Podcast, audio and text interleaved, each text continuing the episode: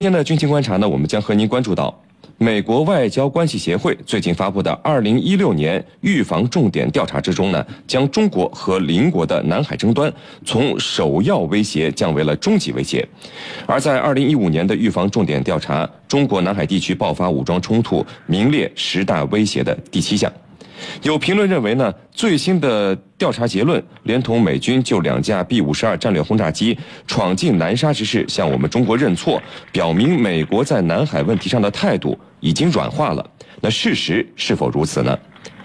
此外，我们还将和您关注到，我们中国反恐法获得通过，根据法律规定，解放军和国家相关的安全部门可以出境反恐了。出境反恐是否就只是把部队和相关单位派出去执行任务这么简单呢？实际操作之中还会会遇到哪些问题和困难？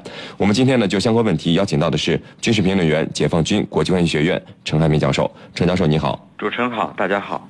陈教授，这个美国外交关系协会最近发布的这个二零一六年的预防重点调查啊，是把我们中国和邻国的南海争端从首要威胁降为了中等威胁。那陈教授，首先这个美国外交关系协会它是一个什么样的组织？它发布的这个预防重点调查权威性又有多高呢？嗯，美国外交关系协会呢？我们又叫它美国的外交协会和美国的外交理事会，它是美国政府的一个重要智库，它的历史呢非常悠久，成立于一九一八年，它还有一个刊物叫《外交事务杂志》。这个外交事务杂志呢，是经常有一些知名人士在上面发声的。你比如说，美国前国务卿基辛格、希拉里这些人都在上面发表过文章，来影响美国政府的决策。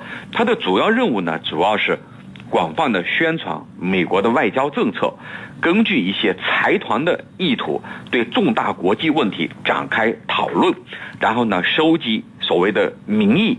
他主要是在这个。尤其是对对制定对中国的政策方面，还有非常大的影响力。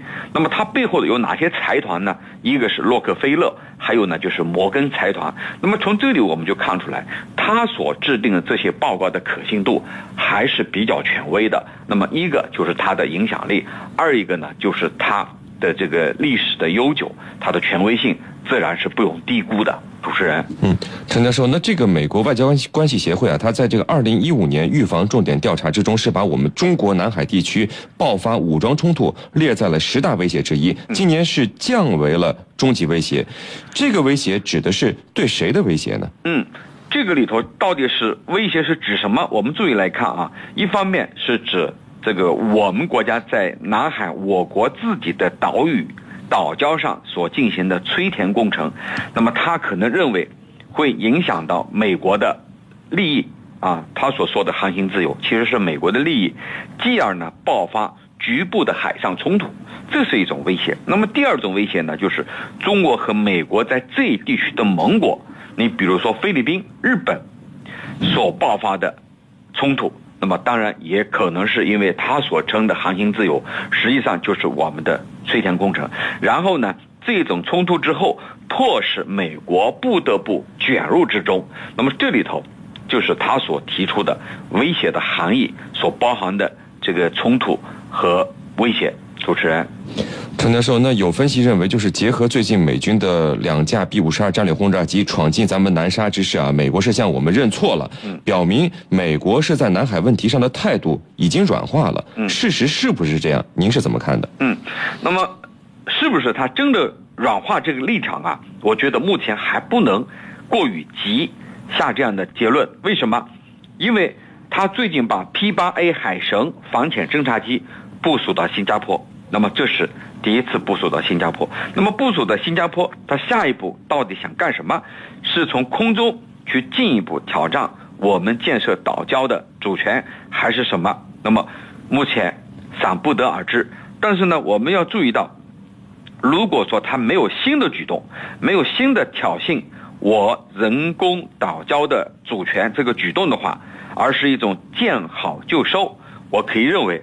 它可能是软化的立场，那么这里头还有一个参照系是什么呢？还有一个可供参考的就是，嗯，在他上一次就十月份，十月二十七号挑战我们十二海里主权之后，嗯，放出风来要在十二月再一次挑战的时候，我们的外交、国防均做出了非常强硬的反应。那么，这个呢，迫使他停止或者取消了十二月份的新的举动。那么，到底在明年的一月份是否还有类似的举动呢？这是值得我们关注的一个点。如果没有了，那么我们才可以认为他软化了立场；如果还有新的举动，那么我们认为他只是暂时放了一放，以避免过度刺激中国。因为他刚刚对台湾进行了一次军售，已经使中美关系呢处于一个非常呃重要的十字路口了。那么如果再继续在海上挑衅，那对中美关系显然是非常不利的。那么美国也不愿意看到这样的结局。主持人。纵观天下军情，解析兵道玄机，深入军情一线，强化国防意识。军情观察，江苏新闻广播、扬子晚报联合打造。好，陈教授，接下来呢，我们再来关注到最新颁布的《中国反恐怖主义法》。根据《中华人民共和国反恐怖主义法》第七十一条，经与有关国家达成协议，并报国务院批准，国务院公安部门、国家安全部门可以派员出境执行反恐怖主义任务。中国人民解放军、中国人民武装警察部队派员出境执行反恐怖主义任务，由中央军事委员会批准。那这条呢，是在网上引起了很多网友的热议啊，是不是说明很快我们中国就可以？对境外的恐怖分子进行打击了呢？嗯，呃，这一条呢，的确是引发了很多的关注和热议。其实呢，我本人作为一名军人，我非常清楚，军人出国执行任务，它是一个非常复杂的过程，涉及到外交、国防、司法、内政等一系列的问题，当然还涉及到国际法，它不是如此简单的，除非呢有联合国的授权。啊，那在这样的背景下，它是可以的。呃，你比如说啊，这个东突分子在某一个国家进行训练，那么如果有联合国的授权，我们可以派出我们的军警和其他的人员，啊，其他的执法人员对这个境外的东突分子进行各种形式的打击，包括空中袭击，包括斩首，包括其他的行动。我觉得在这样的背景下就可以了。主持人，沈教授，那境外反恐，我们的军队派出去，国家安全部门派出去，肯定会遇到各种各样的困难啊。嗯，有哪些现实的困难呢？是不是有了这部立法，这些困难就是都可以解决的呢？嗯，那么我认为啊，这部法案的通过，它是打通了司法上的障碍，就消除了司法上的任何障碍。比如说，我们向境外出兵出警，那么就有法可依，也就是说，我们有法律依据来向境外。派兵，当然前提是进行反恐。那么在什么样的情况下出兵，派什么样的兵力，派多少兵力，这就需要根据实际情况，包括国际法来进行权衡，最后呢做出一个结论。但是这个在有了这部法律的情况下，我觉得一切操作起来就变得非常的容易，因为我们是有法可依了。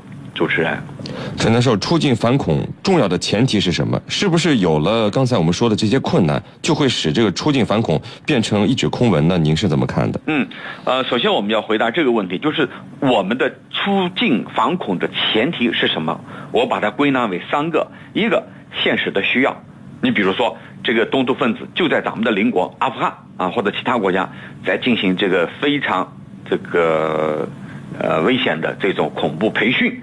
训练更多的东突分子之后潜回咱们国内，那么现实的需要。第二呢，就是当事国的请求，比如这个国家他请求我们，因为他自己的警力军力不够，请求我们出动警力和军力帮助他们反恐。那么这是第二种情况。第三就是联合国决议的授权，那这一点也同样重要。那么我们参照这一次俄罗斯在叙利亚的行动，他就是得到叙利亚政府的请求。那么反观。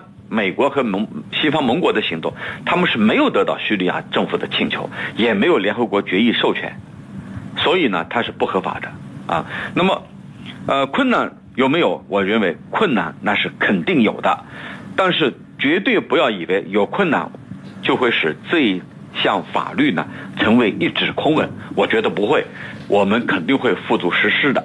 那么，我们以索马里这个护航为例，呃。我认为就非常成功，呃，既彰显了我们的大国形象，同时呢，也有效的打击了海盗的行为。那么，我认为这是一个有益有效的尝试，那么必然会对我们向境外出动兵力进行反恐提供宝贵的经验借鉴。主持人，好的，非常感谢我们的军事评论员、解放军国际关系学院陈汉平教授为我们带来的精彩解读，谢谢程教授。不客气，主持人。